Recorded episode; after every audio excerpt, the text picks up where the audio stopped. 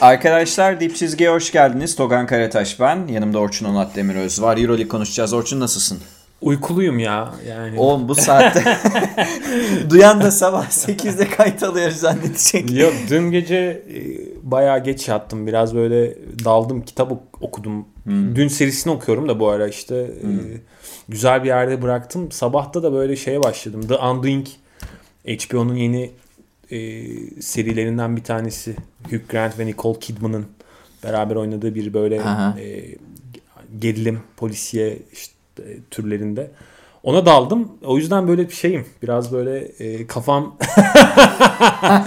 Bak çok e, basketbola şu an odaklı değil ama ben, ben seni ama, çekerim. Ben ama seni evet, çekerim. açılırım. Bak, ben de şeye başladım. Çehov'un kent hikayelerine başladım. Ha, Dün gece güzel. biraz canım sıkıldı. Ben böyle canım sıkılınca Çehov okuyorum rahatlamak için. Ee, tavsiye ederim bu arada arkadaşlar herkese Çehov'u. Ee, okumayan varsa tabii ki yani okuyanlar zaten biliyordur kıymetini. Şimdi biz e, Euroleague'de 2'de 2 yaptığımız haftada e, temsilcilerimizi konuşmak istiyoruz. Geçen hafta bir e, odak takım seçmiştik. Zero yarışını konuşmuştuk. Gelecek hafta yine böyle bir çalışmamız olacak. Euroleague'de iyi işler yapan bir takımı odağa alacağız. Ama bu hafta çok kritik iki galibiyet elde edildi. E, sıralama açısından çok belirleyici ve hatta bence Efes'in kaderinin döndüğü bir galibiyetti. E, Efes deplasmanda Barcelona'yı 88-86 e, yenerken Fenerbahçe'de e, zor geçen bir maçta yine e, Zenit'i 92-84 e, maç içinde farklı kırılmaların olduğu bir maçta 92-84 e, yenmeyi, mağlup etmeyi başardı. Efes'ten başlayalım diyoruz. Önce Efes oynadığı için. Şimdi ben izninle birkaç bir şey söyleyeceğim. Ondan sonra topu Söyle sana söyle hadi sen, sen senin Ee, lafı getirmek istediğin yer belli. Saras'a getirmek istiyorsun. Saras'a lafı getireceğim. Efes'i konuşalım ama Saras'ı da bir konuşalım. Şimdi bir kere e, konuşmak istediğim konulardan birisi şu. Anadolu Efes'te bu galibiyet e, bir dönüm noktası olarak nitelendirilebilir mi? Benim cevabım buna evet ama hani insanlar bunu tartışıyor. İkincisi Vasile Mitsic'in e, Vasilis Spanoulis modunu açarak oynadığı bir maç izledik. 30 verimlilik puanla üretti. Larkin'in 19 sayısı, Singleton 13 sayısı var ama Sertaç'ın çok kıymetli katkısı var. Muharman kötü oynadığı bir maçta bence maç sonunda aldığı iki tane çok kritik hücum reboundu söz konusu. hatta. 3 tane evet. Ee, Boba şut ritmini bulmuş gibi görünüyor. Simon'un kritik noktalarda e, oyuna müdahaleleri var. Özellikle bir floater var onu ben çok beğeniyorum. Şimdi sana şöyle gelmek istiyorum. Saras'ı ikinci e, plana Plan. atalım. Efes'i sen nasıl gördün? Barcelona maçında Efes'in kazanması Efes için bir dönüm noktası mıdır? Yani Efes sezonu daha önce de söyledik. e, açıyor, açtı, açmadı bilmem, bilmem ne diye ama açtı. Artık Ay Efes açıyorum. budur. Ay açacağım. Bu iş oldu diyebiliyor muyuz artık?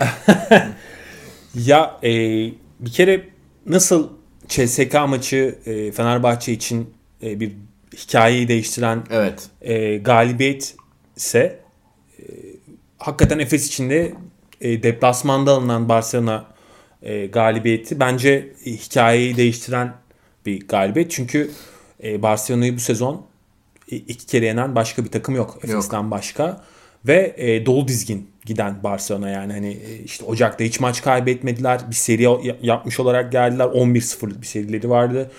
E, hatta maç öncesi Saras söyledi yani hani ilk maçta biz yendiler ama biz o e, dönemde hani işte 7 günde 4 maç oynamıştık. Biraz daha yorgunduk falan. Bu, bu hani maç öyle değiliz dedi. Al dedi Ergin Ataman da. Velhasıl e, Efes aslında çok net bir mesaj maçı oynadı. Tabii, tabii canım. Ee, WhatsApp gruplarında Ergin Hoca'nın Formula 1 araçlı e, capsleri dolandı zaten. Sadece o mu? Başka şeyleri de dolandı. Onun meşhur e, capsleri var. Eminim onlar da dolanmıştır. dolandı dolandı. Ya bir kere e, sezon içinde hani Efes çok fazla mental anlamda e, gel git yaşıyordu. Yani bu sezon e, çok fazla dalgalanma yaşadı. Bundaki en büyük etkenlerden biri işte hani e, işte Larkin'in durumu olduğu kadar Ergin Hoca'nın da aslında sezona formsuz girmesiydi. Yani Ergin Hoca da neticede sezona çok e, bıraktığı yerden başlamadı. O da yani hani işte Bo- Bodrum mandalası.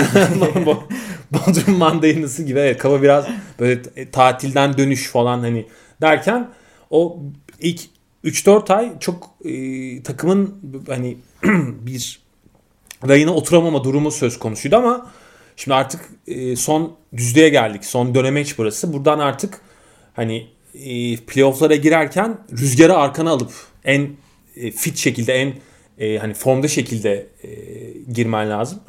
O yüzden e, Ergin Hoca da böyle hani senle e, konuşuyorduk maç esnasında sen bir e, paylaşım yaptın ya WhatsApp grubuna böyle şey dedin. İşte Ergin Hoca böyle joystick'i Evet. ra- rahat Evet. şekilde tutuyordu. Şimdi böyle hani Öne e, eğilip. öne eğilip böyle oyuna odaklanmış şekilde tutuyor Evet, joystick'i. PlayStation'da gol yedikten sonra e, tamam şimdi başlıyorum.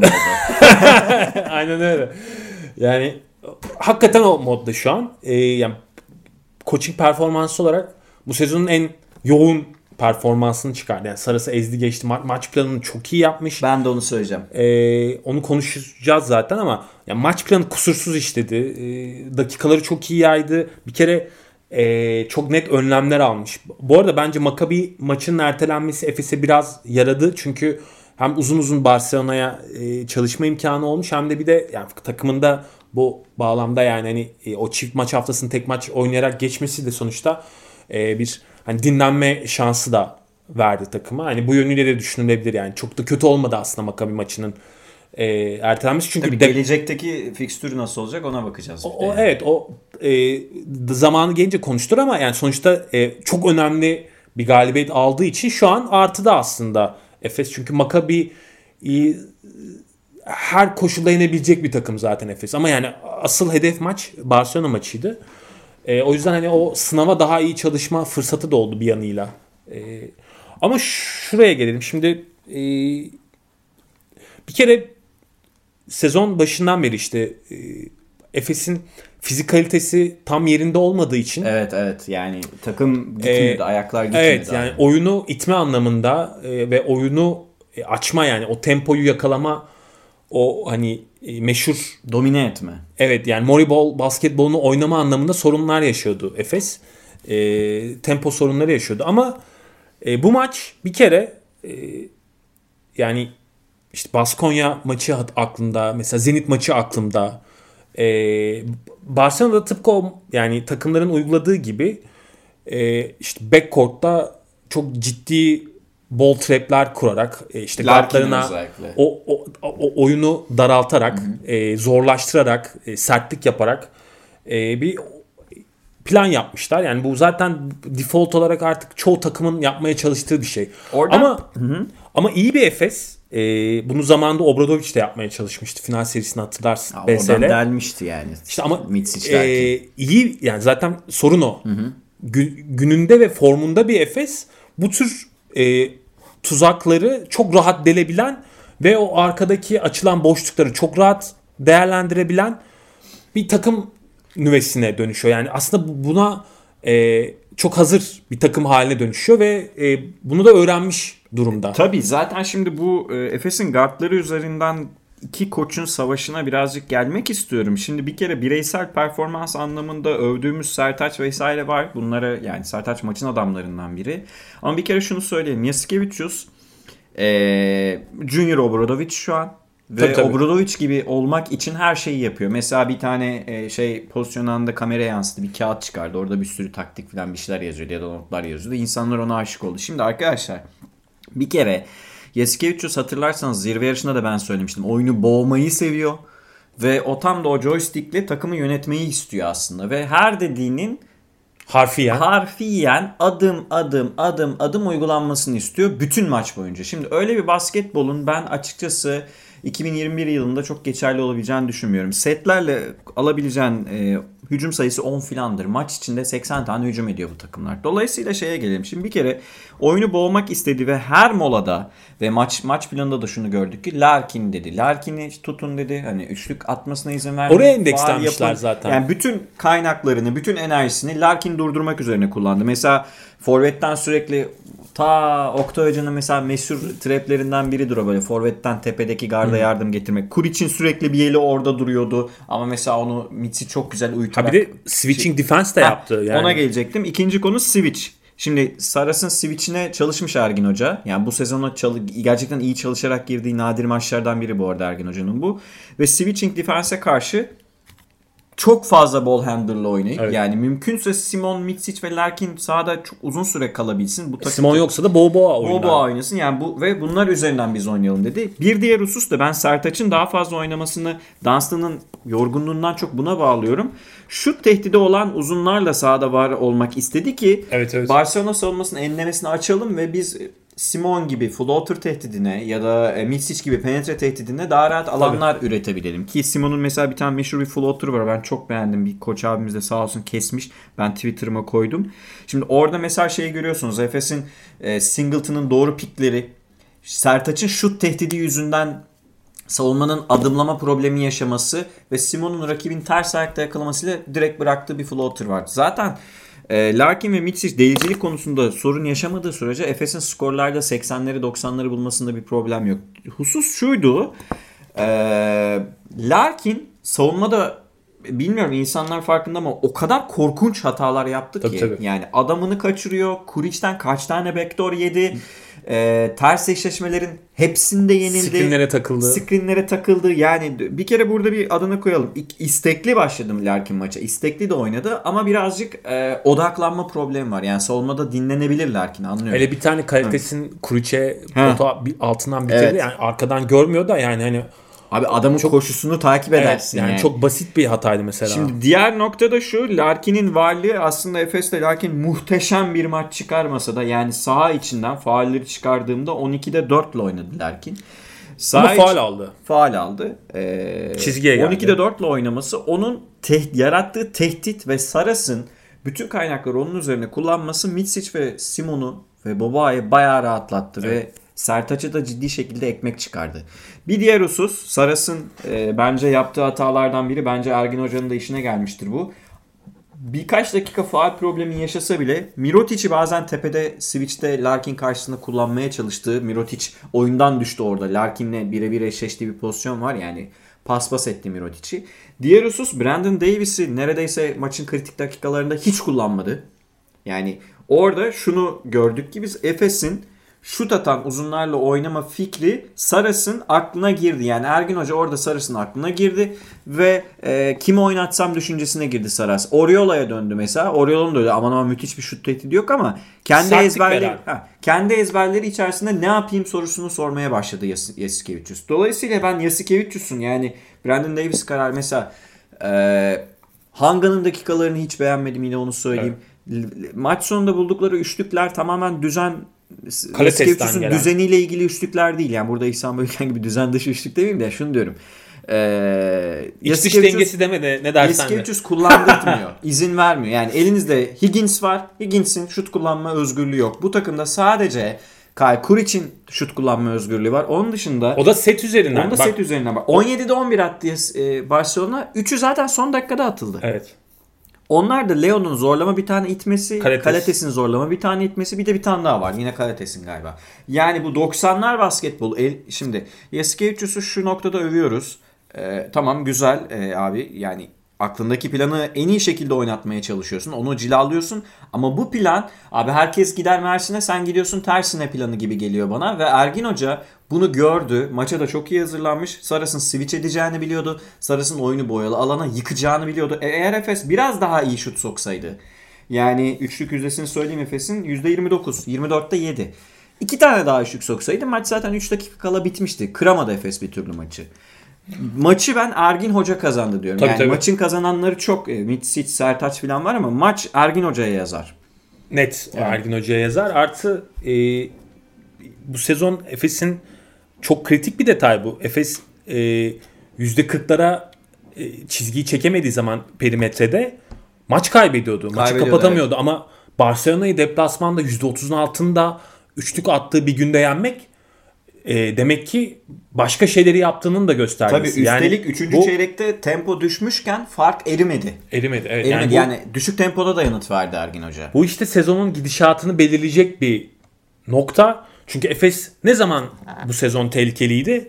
Perimetreden soktuğu zaman evet kazanıyordu ama sokamadığı zaman da patır patır e, maçı kapatamayıp e, dökülüyordu yani e, sorunlar yaşıyordu. Ama bu maçta hakikaten e, bir elit takım gibi olması gerektiği gibi e, hani tamam perimetrede belki sokamıyor olabilirim ama maçı kazanmanın başka yollarını bulabilirimi Evet, gösterdi. işte o- yani orada faal aldı. e, Simon'u devreye soktu. Simon mesela artı eksi de lider. Artı 13 ile bitirdi. Sertaç'ı kullandı. Yani Sertaç'a e, bir dolu bayağı böyle ekmek çıktı. Yani işte zamanda Houston Rockets'ta hani e, şeyin e, Harden'ın böyle etrafına dağıttığı elmalar gibi Efes'in e, ball handlerları ba- bayağı Sertaç'a böyle e, akşam yemeği yedirdi yani orada böyle en az 2-3 tane bomboş içine kapattığı smacı var.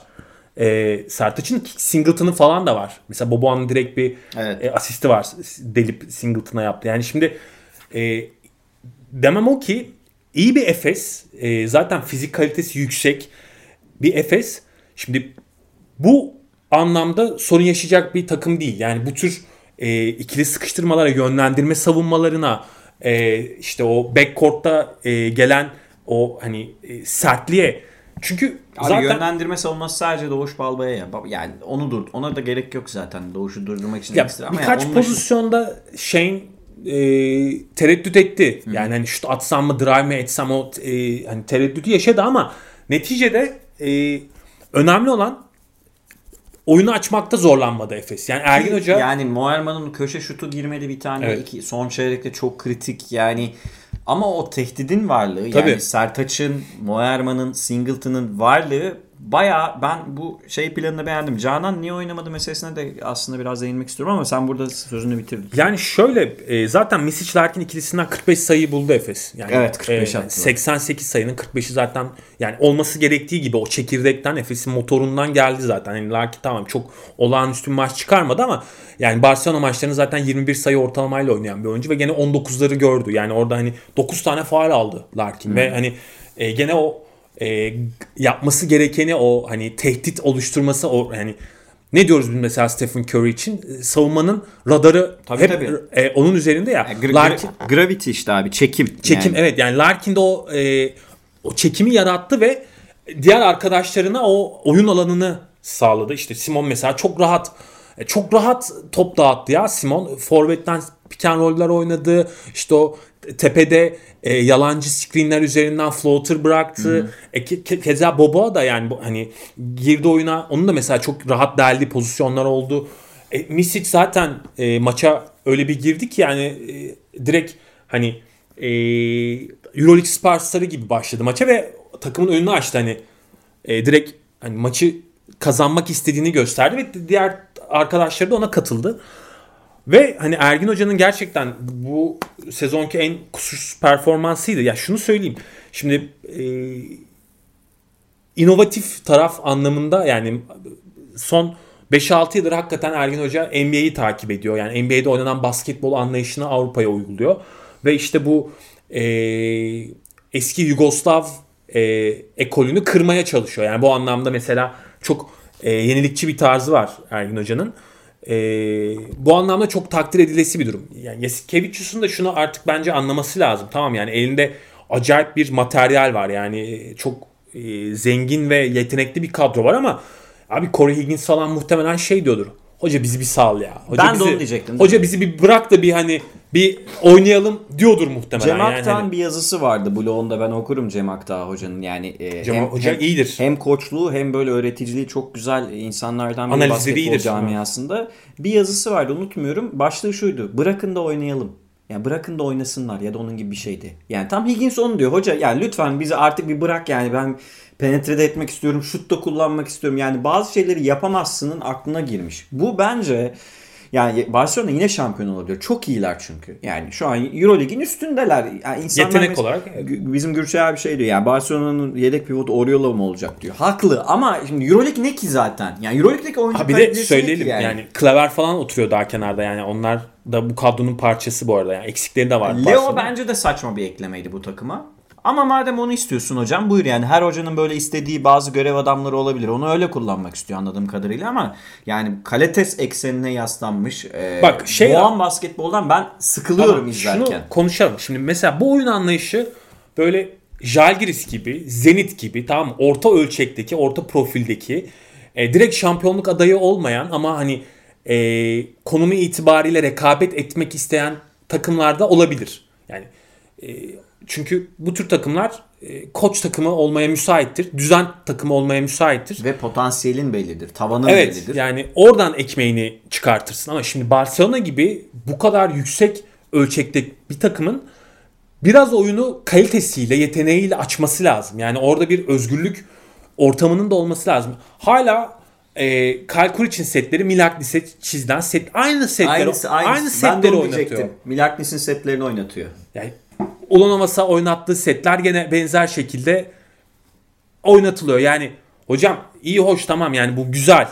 Bu tür bir e, Ama sıkışınca da Mirotic e, bir şeyler yap evladım diyor Mirotic'e. Ha, evet, yani böyle bir tutarlılığın olması iyi. Ama abi elinde Corey Higgins gibi bir yani Eurolig'in en iyi 2-3 delicisinden birisi var. E, Mirotic gibi bu ligin üzerinde bir e, uzunun var yani süperstar uzunun var. E, yani Brandon Davis'in var abi. yani ligin en iyi birkaç uzunundan biri senin elinde. E, Hanga gibi bir e, ligin en iyi e, birkaç yani small forward'ından biri senin elinde yani. O Hanga'yı E, yani- çok yanlış kullanıyor bu arada. Yani E şimdi- alakasız bir şekilde kullanıyor Hanga. E bu takıma sen abi kötü bir Pesic replikası ol diye getirilmedin ki. Yani senin oynatmaya çalıştığın basketbol Pesic'in oynatmaya çalıştığı basketboldan totalde çok da farklı değil. İşte ben o yüzden bu galibiyete Yani- çok sevindim zaten. Yani modern basket Efes Final Four'a kaldığında Barcelona'yı yendiğinde ben başlığım yazımın başlığında modern basketbolun zaferi diye koymuştum. Bu bu galibiyet modern basketbolun zaferidir. Evet Efes'in evet bu yani galibiyeti. e, ke- ha- hakikaten öyle. Bir de yani şunu bence artık takımların anlaması lazım. Şimdi bu tür bir anlayış Efes nezdindeki ya da Ergin Ataman gibi e, koçların nezdinde tam görmek istedikleri şey Evet, aslında. Yani Mesela alakasız yerlerde takımı uzattı Yasuke ya bu bu tam Ergin Hoca'nın istediği şey yani sabaha kadar oynayalım der yani bunu görüyor. Çünkü Buyur uzat takımı der yani. yani Uzatabildiğin istediğin kadar istediğin uzat. kadar fizik yani biz mesela Obradovic zamanında Evet. e, eleştiriyorken son sezonun itibarında yani modern basketbolun gerisine kaldı hani e, bazı şeyleri kaçırıyor, revizyon gerekiyor derken bunları söylüyorduk aslında. Yani şimdi e, tamam bu oyun seni elbette ki şampiyonluğa da götürebilir. Ama şimdi ortada e, görmezden gelemeyeceğin bir e, antitez durumu var. Ve bu antiteze sen yani bu şekilde karşıtlık e, sunduğun zaman, sunmaya çalıştığın zaman e, olmuyor. Yani bir ortaya çatışma çıkıyor ve, Ve trend abi Efes'in oynadığı basketboldur aslında yani. Zamanın ruhu Efes'ten ya da- trend bu. Basketbolu bu şekilde oynamak isteyen takımlardan yana. E Kokoşkov işte. Şimdi Fenerbahçe'ye geçeceğiz. Onu da konuşuruz yani. Kokoşkov sezon başında ne oynatmaya çalışıyordu? Şu an F- e, Fenerbahçe ne oynuyor? Mesela. Şimdi Euroleague'de insanlar eski tip özellikle Euroleague'i senelerdir izleyen insanlar eski tip basketbolu çok alıştığı için ta Aydın Hoca dönemlerinden beri e, çok böyle antipatik bulmuyor olabilirler Yasikevicius'un basketbolunu da ben şunu söylemeye çalışıyorum. Bir kere günümüz yıldızları daha fazla özgürlük istiyor arkadaşlar. Öyle koçların oyuncağı olmak istemiyorlar sahada. İkincisi günümüz yıldızlarıyla e, eski yıldızların oyun profilleri birbirlerinden farklı.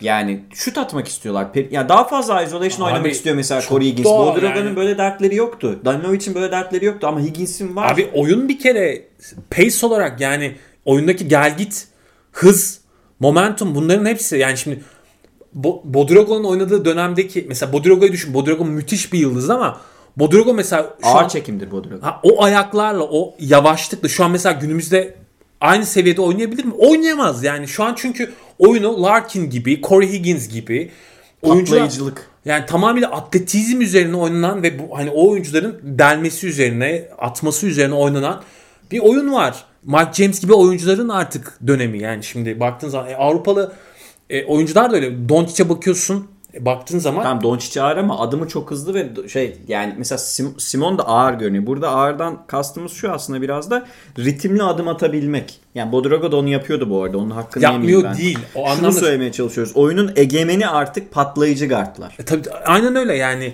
Euroleague için. Euroleague'de böyle çünkü Euroleague'in arkadaşlar biraz şöyle bir Euroleague oyuncu havuzunu düşünün.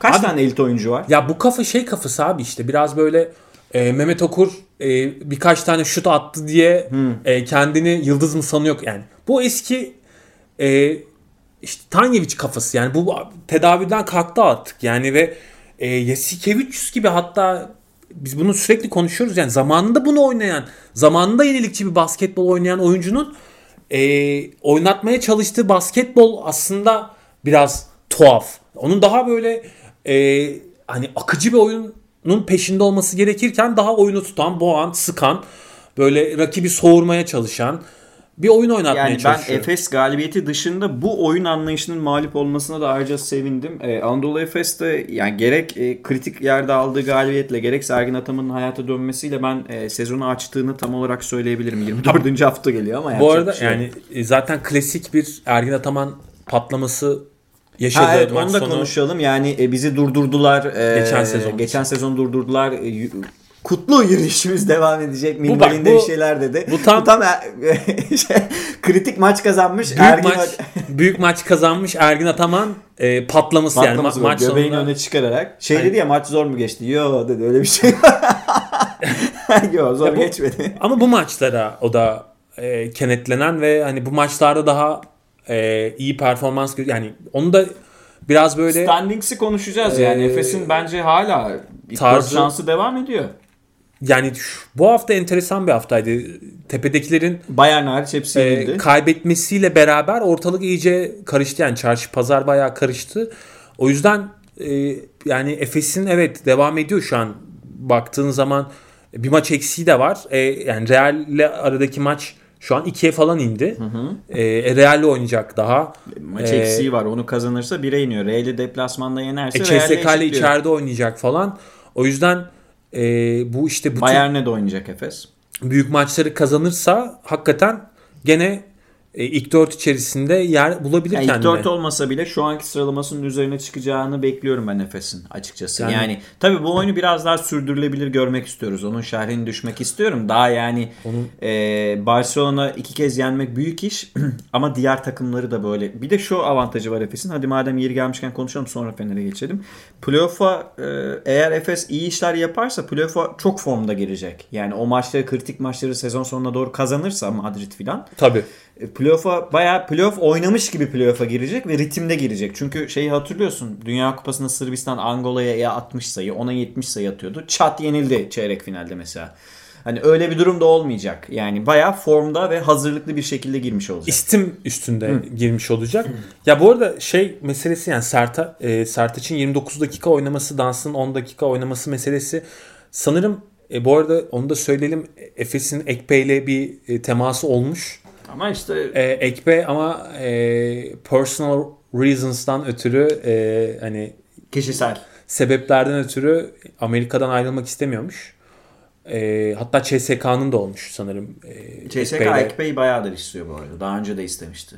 Hani o yüzden Ergin Hoca her ne kadar maçtan sonra yani geçen haftaki sanırım değil mi? E, şey demişti Sertaç ve Dunstan'dan e, daha iyi şu dönemde uzun bulamayız Bulur. Dese de o biraz aslında göstermelik bir e, Çünkü açıklama. Plyce ne zaman dönecek, ne zaman form bulacak yani bunlar Evet. soru işaretleri. Yani buradan şunu da çık- çıkartabiliyoruz. Demek ki bir arayış da var aslında. Yani playoff için belki, Belki. Hani istediği tarzda bir uzun olursa mesela Ekpe buraya eklenirse çok acayip bir şey olur hakikaten. Ca- Canan'ın Olurdu oynamama nedeni de bu arada e, kendi aramızda konuştuk. Yani muhtemelen savunmada yumuşak olması nedeniyle henüz Canan'ı denemedi ama ben önümüzdeki maçlarda Canan'ı deneyeceğini düşünüyorum. Ya Canan'ı zaten ligde oynatıyor. Süre veriyor ve Canan bence e, oynayabileceğini de yani kalitesinin e, fazla olduğunu da zaten gösterdi. O yüzden e, bence önümüzdeki evet maçlarda Canan'a da yer açılacak gibi. Evet ben e, kritik bir galibiyet olduğu için bu galibiyetin hem modern basketbolun zaferi olması açısından hem de Efes'in sezonunu başka bir aşamaya taşıması açısından önemli görüyorum. E, o zaman izninle yavaştan e, diğer e, takımımıza Fenerbahçe'ye geçelim diyorum. Geçelim, geçelim. Ne dersin? Tamam şimdi arkadaşlar Fenerbahçe'de e, ilginç bir maçta yani karşılıklı iki tane tuhaf serinin olduğu maçta Zenit'i içeride 92-84 mağlup etmeyi başardı. Aslında Fenerbahçe'nin Big Three'si e, maçı aldı diyebiliriz. O istatistikleri sana vereceğim ama ben şunu söylemek istiyorum. Fenerbahçe Guduric sonrası 9-0. Muhtemelen 10-0 olacak Alba maçıyla ve Efes maçı kritik bir maç haline gelecek. Ee, Zvezda maçı sonrası yani Kızıl Yıldız maçı sonrası Fenerbahçe son 6 maçta ortalama 94 sayı attı. Yani sezonun ilk maçlarını hatırlayalım. Fenerbahçe 70'i zor görüyor. 75'i zor görüyor. Hatta biz de söylüyoruz yani Lorenzo Brown varken Nando da 15'in altına falan inerse Fener'in 70'i geçmesi zor diyorduk. Bir Guduric eklemesi, bir Kyle Okuyun eklemesi. Özellikle daha Okuyun çok oynayamıyor alışamadı ama mesela bir tane asisti var gerçi hemen girip yaptı. E, Guduric'in yani Bogdan Bogdanovic'in yarattığı etki gibi bir etki yaratması takımda ve bütün hatların e, rahatlamasını sağlaması. Dechampierre'in gelişen oyunu ve tabii ki daha önce de söyledik Veseli'nin oyunun odağı olmasıyla birlikte Fenerbahçe son 6 maçta ortalama 94 sayı atıyor. Evet içinde bir Himki maçı var yani ama olsun sonuçta e, atamayan da var Himki onu. Şimdi bu eksende biraz konuşalım. Çavik Pascual, Kokoşko savaşını da biraz konuşalım. Veseli, Guduric, Nando nasıl oynadı ya? Baya baya restaldi yani. Ya sen Big Three benzetmesi yaptın. Hakikaten sen Big Three deyince benim aklıma Boston'ın o işte Ray Allen, Paul Pierce ve Kevin Garnett de şampiyon Big Three'si geldi yani. Burada da öyle Şimdi bir o, orada bizi dinleyen Boston'lı varsa Rondo da vardı o Big Four'du diyebilir. Ben orada o, o, Yani- kabul ediyoruz diyeyim mi ona hemen. kabul ediyoruz ama yani asıl Big Evet. Three o dönemde de yani öne çıkan Big Three e, e, Rondo Tabii, tabii. değildi yani hani Ray Allen, Pierce ve Garnett'ti. Hakikaten öyle bir Big Three bu da yani hani konsept olarak da benziyor. Ve senin oyununun e, dönüşmesiyle beraber hakikaten tam böyle bir üçlü e, oldu. Yani Nando Guduric Veseli bu maçta 92 sayının 59'unu Evet. buldu. Toplam 22 asist yapılmış maçta. Yani Fenerbahçe'nin gene 20 asistin üzerine çıktığı ve kazandığı bir maç. Paylaşımın yukarıda olduğu bir maç. Ve bu üçlü 15 asist. Yani 22 asistin 15'ini de bu üçlü yapıyor. Ee, üretilen 101 e, hani peer, Verimlilik puanı. verimlilik puanının 69'u da bu üçlüye ait. Yani e, hani bayağı vurmuş geçmiş gibi bir durum söz konusu. Yani bu üçlü ne zaman oyunun içerisinde ki hakikaten de öyle oldu. Yani ne zaman e, girseler yani Hemen zaten seni tamamlayayım. Fenerbahçe'nin artı eksi de en iyi 4 oyuncusu Nando, Veseli, Dechampierre, Guduric. Ee, en iyisi de Nando. Artı 13 yazdırmayı başardı. direkt fark ettiren taraf buydu. Ya burada bir Zenit'e parantez açayım. Yani Zenit hakikaten e, bu sezon özelinde kadro kalitesinin üzerinde iş yapan bir takım. Yani bunun hakkını Tarık yine gelemedi bu arada Efes maçındaki gibi onu da ekleyelim yani. Hollins de oynamadı. Evet yani eksiği vardı. Yani Hollins de mesela önemli bir dış atıcısı. Bu, bu arada ben çok özür diliyorum araya giriyorum. Şimdi bu sözü söyledim ya insanlar bazen şey diyor. Fenerbahçe'nin galibiyetini küçümsüyor musun? Hayır arkadaşlar bir Niye bilgi ya? notu olarak araya koyuyorum yani. Tarık Bilek oynayamadı. Efes maçında da oynayamamıştı. Rusya'ya girişinde filan sorunlar olmuş vesaireden diye. Ha ondan ötürü mü? Evet. Ya şu an ama takımda değil mi Tarık? Yok şeyde yani takımda da e, seyahatle ilgili bir Ha, problem var sanırım. Okey. Ee, şuradan devam edeyim. Yani hakikaten bu sezon özelinde e, önemli işler yapıyor. Yani Pascual'i bu anlamda ben takdir ediyorum. Çok sevdiğim bir koç olmamasına rağmen e, hakikaten bu kadrodan suyunu sıkarak böyle e, yağını böyle süzerek e, bayağı maksimumunu aldı ve hani Biraz maçın detaylarına girelim. Şimdi maça bir ara e, bir alan denedi şey e, Çöy Pascual. Hemen ce- hemen cezaya kesti Nando. Zaten hemen vazgeçti sonra. İki pozisyon oynadılar galiba alanı yanlış hatırlamıyorsam. Şimdi Ama onun sebebi yani şey biraz böyle kafa karıştırmak. Evet. Ee, yani oyunu biraz böyle soğutmak. Şimdi Zenit arkadaşlar e, perimetreyi bayağı iyi kullanarak başladı maça yani maçın başı Tabii özelinde söylüyorum. Genelde çok iyi değillerdi. Yani o kadar müthiş bir yüzdeyle bitirmediler maçı ama maçın başında Will Thomas. Will Thomas e, özelinde başladılar ama Will Thomas'ın böyle sürekli perimetreden şut sokarak kazanamayacağını e, herhalde Xavi Pascual de biliyordu. Alternatif şeyler yaratmaya çalıştı orada. Ama ben e, şunu gördüm.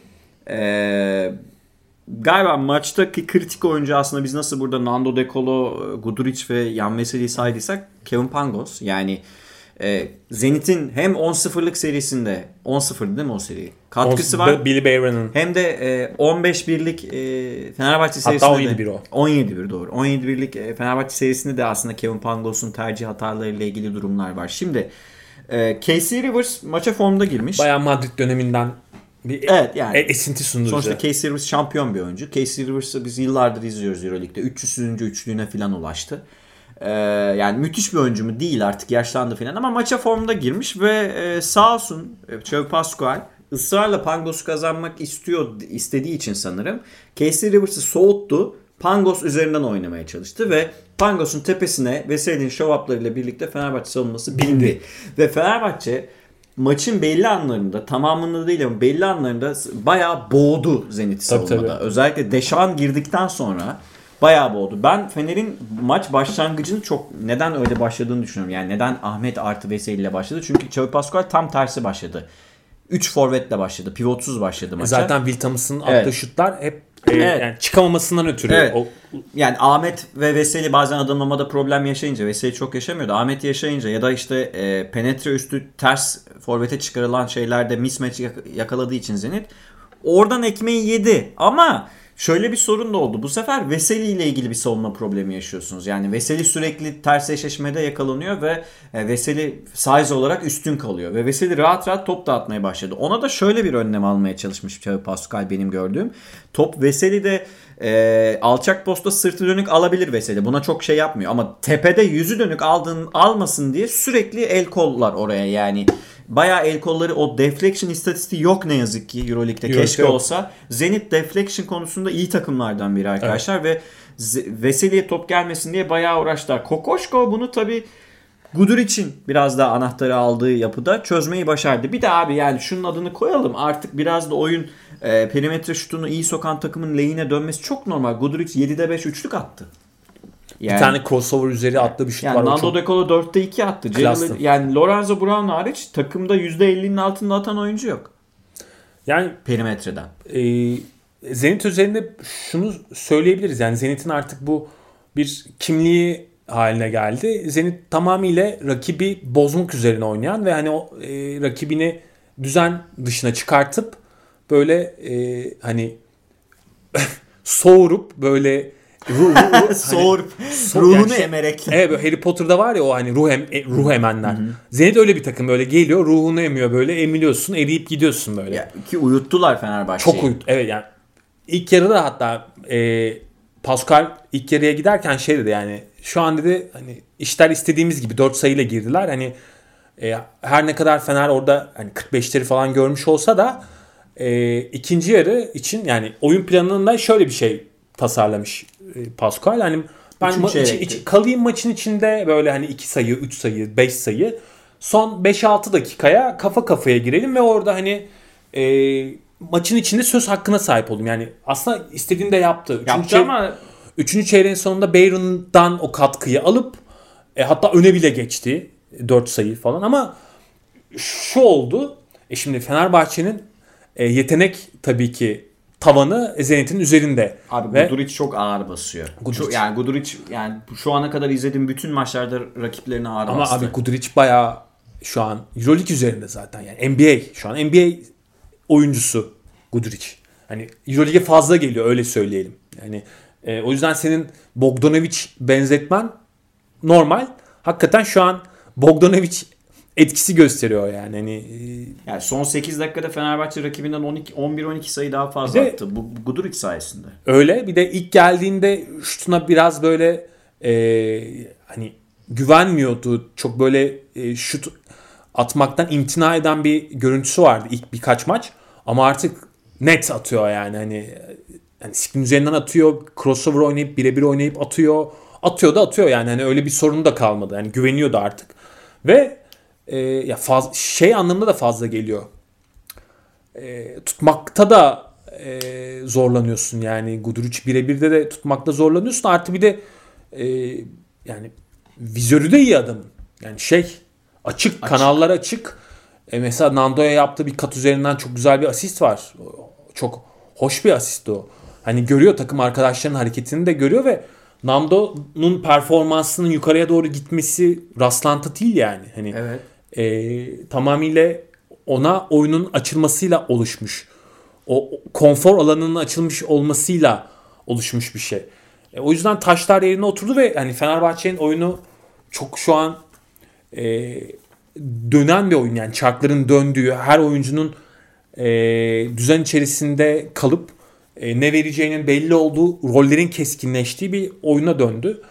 e, şimdi mesela sezon başı e, kendisini daha savunmayla e, tanımlayan bir takım varken evet. varken şu an mesela hücumla özdeşleştiren bir takım haline dönüştü Fenerbahçe. Bu bakalım yani e, önümüz için nasıl olacak Yani, yani, Veseli mesela Ocak ayında MVP geçti. evet. Ee, yani, Haklı bir MVP. Tabii canım yani böyle devam ederse lig MVP'si ya yine zor. Yani sezonun yarısında çok iyi değildi bunu daha önce söylemiştik ama şimdi bütün takımın e, rahatlaması mesela Lorenzo Brown'daki rahatlamayı da hissedebiliyorsun. Tabii o canım. üstündeki ağır sorumluluk kalkınca biraz daha az stresle kendinden beklentiler biraz daha normale geri geldiği için yani ekstradan öyle bütün takım yönetmesi beklenmediği için bench dakikalarında efektif bir Lorenzo Brown'u izleyebiliyorsunuz ve Veseli'nin Abi iki onluk adamın yaptığı katları filan izlediğinde yani Veseli'nin bayağı Tabii, boş koşulları ilk, ilk seneler bu kadar yapmıyordu Veseli. Ulanovas'ın bir asisti var. Sol elle vurduğu bir smaç var. Orada yani mesela nasıl oyun zekasıdır işte bu yani orada fark etti yani o düşecek ve e, yani topa gitmesi gerektiğini kat etmesi gerektiğini anlayıp uzaması orada mesela çok önemli ya da mesela artık Kokoşkov'un her maç mutlaka yaptığı bir e, Veseli seti var o da şu e, potanın altında Veseli'ye bir backpick'ten çıkartıp e, faal çizgisine getirip oradan şut attırıyor mesela. Bu mesela e, Veseli'ye hazırlanan setlerden birisi. Böyle hani oynadığı özel setleri de var Veseli'nin. Yani sadece e, artık pick and roll üzerinden devrilen falan bir oyuncu değil Yok de değil değil. Zaten Bayağı- Joe Pascual buna çalışmış ama işte şey e, çözüm bulamıyorsunuz abi. Yani Evet. bazen de Veseli ve Nando'nun özellikle Guduric'in oyunu çözüm bulunabilir bir oyun değil. İkincisi maç içerisinde oyuna göre bu mesela Efes'te Simon'da da var bu.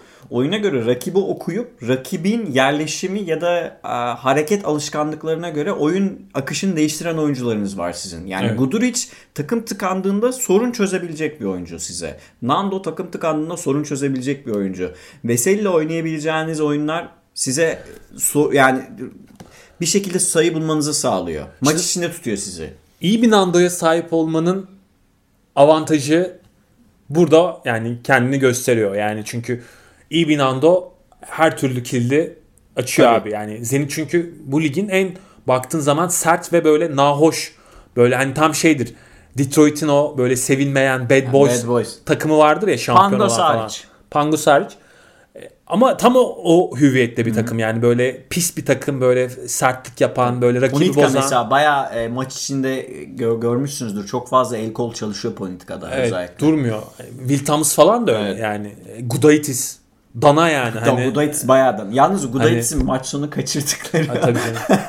O yoruldu ama takım orada. Yoruldu, evet. İşte orada Zenit'in de bench'i hani e, yetmiyor bazı yerlerde. Yetmiyor Yoksa ama abi şunu söyleyeyim. Fenerbahçe bu takımı iki kez yendi ama Zenit de gitti Efes'i iki kez yendi. Evet. Bu, ya çok formdaydı Efes'le oynarken Zenit. Gerçi yine formdalar. abi Zenit'in ama kaybettiği maçlara da bakıyorsun hep böyle son anda son 1-2 dakika yani son 4-5 maçı öyle hep, hep 5 sayı altında kaybetti. Yani hep Maç içindeler. hep maç içindeler ve maçı kazanma noktasına getiren bir takım Zenit. O yüzden zaten yani e, ligde de şu an e, iyi durumdalar. Hani kolay pes etmiyorlar ve e, tam böyle şey badass yani böyle pis bir takım. Yani oynamaktan böyle hoşlanmayacağın tarzda böyle. Evet, evet. Hani eğer Ufuk Sarıcı'nın karşı yakası gibi biraz böyle. Evet yani Eski böyle Karşıyaka gibi. e, eğer iyi gününde değilsen ve böyle e, o hani enerjiyi veremiyorsan sahaya tokadı vuracak bir takım Zenit. Evet. Yani geçen sene e, Fenerbahçe'yi burada Albisi'nin galiba son saniye üçlüyle yenmişti Zenit ve bu sene e, ilk kez playoff'a girme yarışı içerisindeler. Zaten ikinci seneleri Euroleague'de.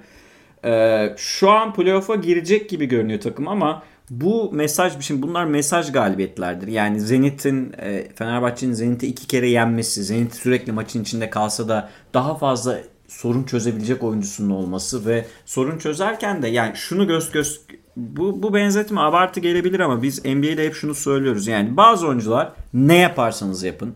Nowitzki, Kevin Durant, LeBron yani tutamazsınız. Steph Harden. Curry, Harden. Yani istediğinizi yapın. Yavaşla ancak yavaşlatabilirsiniz. Harden'ı göbekli bile tutamıyorsun. yani yavaşlattığınız haliyle 20 sayı 5 rebound 5 asist yapar bu oyuncu. En yavaşlamış haliyle. Guduric de oraya doğru evrilmiş durumda. Yani Guduric fizikli tutamıyorsunuz. Yardım getiremiyorsunuz. Nando var çünkü orada diyelim tepede bastınız bu sefer Veseli'ye top iniyor. Yani Fenerbahçe'nin elinin artması yani Yani elini bir açıyor Fenerbahçe. Yani Kokoşkov kartlarını bir açıyor ve bir sürü maç kazanabilecek Şimdi şunu söyleyelim var. zaten Nando, Guduric ve Veseli çatısı yani bu üçlü e zaten Eurolig'in Üstünde. üstünde bir üçlü. Yani o yüzden zaten bu üçlü yan yanayken e, Fenerbahçe belli bir seviyenin zaten üzerinde. Yani yetenek tavanı olarak zaten belli bir seviyenin üzerinde. E şimdi yan parçalarda çalışınca işte Dechampierre gibi, Lorenzo iyiyken e, hani uzunları keza işte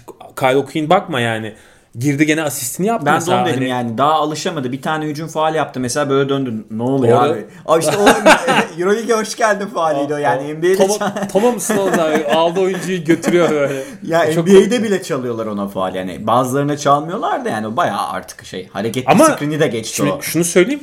Kyle O'Quinn'i nasıl kullanacağı da belli. Kokoşkov'un. Belli evet ve Veseli Yani- ikamesi olarak kullanacak. Bir set çizdi mesela. Çok güzel bir setti gene. Nando şutu sokamadı ama o ilk yarının sonunda çizdiği e, yani O'Quinn'i pas istasyonu olarak Nando'ya bir so- e, pozisyon hazırladı mesela. Çok güzel bir setti o. Yani ve O'Quinn'in o Gudric'e yaptığı bir asist var zayıf tarafa. Mesela ay, yani dip çizgiden İşte e, biz onu diyorduk. Onu gördü mesela yani Gudric'in orada olduğunu görmesi bu uzun için çok önemli bir avantajdır yani. Oyunu açma anlamında. Transfer edildiği dönem zaten biz tam olarak bunu diyorduk yani. O Queen'den bu şekilde faydalanılabilir diye. Evet yani e, ben hani Ama şunu Evet. konuşalım. Şimdi Evet. bu oyun anlayışı yani bu evet e, oraya hü- geçelim. hücumun e, daha ön planda olduğu Fenerbahçe e, ilerisi için e, ne, ne yapar? Yani şimdi e, Fenerbahçe ilk 4 yani matematiksel olarak şans devam Var. ediyor da zor görünüyor bence yani bilmiyorum sanki Fikstürü kolay bir fikstür. fikstürü kolay ama Anadolu Efes e, maçının ben yani geldiğinde yine konuşuruz. Nedense şu an Efes kazanacakmış gibi geliyor bana. O gün fikrim değişebilir. Ama tabii form durumları da durumu, o gün fikrim çünkü değişebilir. milli Evet. takım arası var falan. Ee, sorma o milli takım seçimimize de ben neyse o yeri değil. O- Rezalet sonra- bir evet. milli takım seçimi yaptık bu arada arkadaşlar. Şunu Ben de söyleyeyim, anlamadım. E, Milan maçı çok belirleyici olacak Fenerbahçe'nin sıralaması açısından e, 27. haftadaki. Ondan sonra mesela Valencia düşüştü ama gittiler yani CSK'yı CSK. yendiler. SES, CSK galibiyetinin benzeri Fenerbahçe'den çıkar mı emin değilim. Ben şunu söylemeye çalışıyorum. Fenerbahçe bu, buraya gelirken yani böyle 9-0'la gelirken hiçbir şekilde hiçbir takımı küçümsemeden e, herkese saygı duyarak geldi. Bu 9-0 biz herkesi yeneriz e, anlamına gelmez. Aynı şey Efes için de geçerli. Bir Barcelona maçı kazanıldı diye Efes Madrid'i yener, onu da yener. Diyemez. Otomatikman diyemiyorsunuz. Bunu biraz daha böyle rakiplere saygı göstermeye devam ederek izlersek daha uzun vadeli konuşayım. İki takımın da Final Four şansı devam ediyor. Çünkü şu an arkadaşlar Euroleague'in sıralamasına baktığınızda kopup giden bir takım yok. Yok evet. Ee, İkincisi ev sahibi avantajının artık çok bir önemi yok playofflarda. Ve daha da önemlisi herkes herkesi yenebilecek durumda kadro kalitesi itibarıyla. Yani CSK düştü. Milan iyi durumda ama kaybetti. Madrid'den o kadar çok korkmuyorum. Barcelona hariç dolayısıyla e, herkes herkesi yenebilecek durumdayken oyuna ve rakibe saygı göstermeye devam ederek ben Final Four'un dahi iki takım içinde e, kağıt üzerinde ulaşılabilir bir hedef olduğunu düşünüyorum. Yani öyle ütopik bir hedef değil, ulaşılabilir bir Yani hedef olduğunu düşünüyorum. Kokoşkov zaten geldiği ilk yıldan F4 falan yaparsa Tabii daha var oralara. var tabii ki ama çok çok çok büyük bir iş Yani yapmış şeyi söyleyeyim bu takım işte 47 e, Efes için de aynı şey geçerli. CSK'dan e, Alba'dan 7 Fenerbahçe yine 37. Dolayısıyla e, buralardan buraya dönüş Aslında ne bu, yapabileceğini bilerek takımın oynaması ile ilgili biraz bir şey. sezonun da bence genel özeti gibi. Yani Evet her- baktığın- o yüzden dedim ya herkes herkesi yenebiliyor aslında. yani ilk 15 hafta falan birçok takım giremedi yani sezona. Yani mental olarak giremedi. Hani duruma alışamadı, pandemi koşullarına alışamadı. E, Euroleague'in saçma sapan kararları oldu. Himki orada baya hani tamam rezil bir durumdalar. Yani Evet. şu an bir sirk görüntüsündeler ama, ama iki tane maçları gitti adamlar. ama yani adamlar 7-8 kişiyle maç oynamak zorunda kaldı. Aynı şey Zenit'in başına geldi. Zenit'e uygulanmadı ama. Yani Zenit'in maçları iptal edildi falan. Hani orada bir e, tuhaf e, durum da oldu. Yani lig- lige alışmak da kolay olmadı takımlar açısından. E şimdi son düzlükte birçok takım aslına bakarsan Nitro'yu açıp e, geliyor.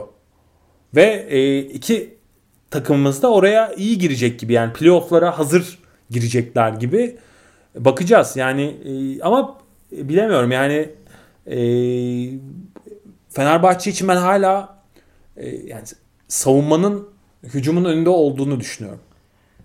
Öyle mi düşünüyorsun? Ben yani Efes gibi bir takım olduğunu düşünmüyorum. Yani hani Efes Efes gibi let's play takımı değil yani hadi o hadi oynayalım hadi hücum aksın takımı değil Fenerbahçe. ama ama Fe- yani Fenerbahçe'nin her zaman savunmada e, daha aktif ve daha e, yani bu tabii ki Efes açısından da öyle bu arada yani öyle değilmiş gibi söylemiyorum. Ama mesela e, Efes daha e, çözüm bulma konusunda daha mı yani o hücuma Efes- endeksli bir takım Efes. Tabii ki Efes bayağı özel bir durum yani. Efes EuroLeague için bir anomali aslında. Evet ama yani mesela Real açısın, açısından falan da öyle. Hani e, diğer takımlar nezdinde yani F4'teki aday takımlar açısından bahsediyorum. Fenerbahçe'nin e, bu anlamda biraz daha e, defensive rating üzerinden tanımlanan bir takım olduğunu düşünüyorum. Hala yani tam son 6 maçta 94 sayı e, ortalamasını buldular falan ama e, eğer hedef daha ileriye gitmekse playoff'un da üzerine çıkmaksa ben orada e, hani hücumdan ziyade işlerin savunmada belirleneceğini düşünüyorum. Olabilir. Ben ise bu tempolu e, basketbol felsefesinin değişeceğini düşünmüyorum Fenerbahçe Yok için. düşünmeyecek zaten Kokoşkov'un kimliği bunun üzerine. Yani o Bu oyun devam edecek gibi geliyor devam bana. edecek gibi gözüküyor ama e, bakacağız ona. Ya mesela bu Efes e, maçı geldiği zaman konuşuruz. E, bakalım yani Çok zor ve güzel maç Çok olacak güzel ama maç önce olacak tabii ama- Alba maçı kazanılır ondan sonra. Yani Alba da çok Yani ters takım. Efes- Gerçi ama kazanır Fenerbahçe. Efes açısından da Oli maçı var Evet, arada ama yani maçı. sadece demek istediğim şu mesela e, Kokoşkov ilk maçta yaptığı gibi e, veya Yasikevicius'un Efes'e yapmaya çalıştığı gibi bu, bu tür e, ikili oyunlara önlem alıp ikili sıkıştırmalara e, veya switching defense'e dikkat edip mi oynayacak Efes'e? Yani Efes'in oyununu öldürmeye yönelik mi oynayacak yoksa kendi oyununu oynamaya mı çalışacak falan? Bence onu gelince Onlara bakacağız. ama Veseli'nin show up'ı pek mesela Veseli'nin dağıttığı pasları konuşuyor herkes ama Veseli'nin show up'ı da Fenerbahçe için artık bayağı kritik unsurlardan biri gibi duruyor. Aynen öyle. Yani demek istediğim o. Mesela Veseli çıkıyor. Direkt Fenerbahçe bir orada standart düşüyor yani. Tabii tabii. Yani o yüzden e, Veseli'nin dakikaları falan da belirli olacak. Evet şimdi e, 2'de 2 yaptık. Güzel bir haftaydı bizim için. Gelecek hafta arkadaşlar yine bu şekilde bütün maçları kazanırız umarım. E, biz senin bu arada söyleyecek başka bir notun var mı? Yo yani e, bence hani şu anlamda güzel oldu hakikaten. Ya bu haftanın özelinde e, işte Madrid'in, Milan'ın, CSK'nın Evet. falan kaybetmesi tam bizim takımlarımıza yarar. Yani boş geçmedik. O iyi Evet, oldu evet, hani. evet. Yani e, herkes şu an yarışın içerisinde. Biz arkadaşlar e, hafta içi eğer bir aksilik olmazsa NBA ile devam edeceğiz. Hafta sonu e, yine böyle bir odak takım seçip e, onu konuşmaya çalışacağız. Geçen hafta yaptığımız Alba Berlin örneğinde olduğu gibi. Hatta gene soru da alabiliriz. E, duruma göre evet soru da alabiliriz. E, teşekkür ediyoruz bizi dinlediğiniz için efendim. Orçun katıldığın için ben sana teşekkür ediyorum. Çok Peace sağ ol. and love. E, bir sonraki programda görüşmek üzere arkadaşlar. Hoşçakalın. Sağlıcakla. Görüşmek üzere.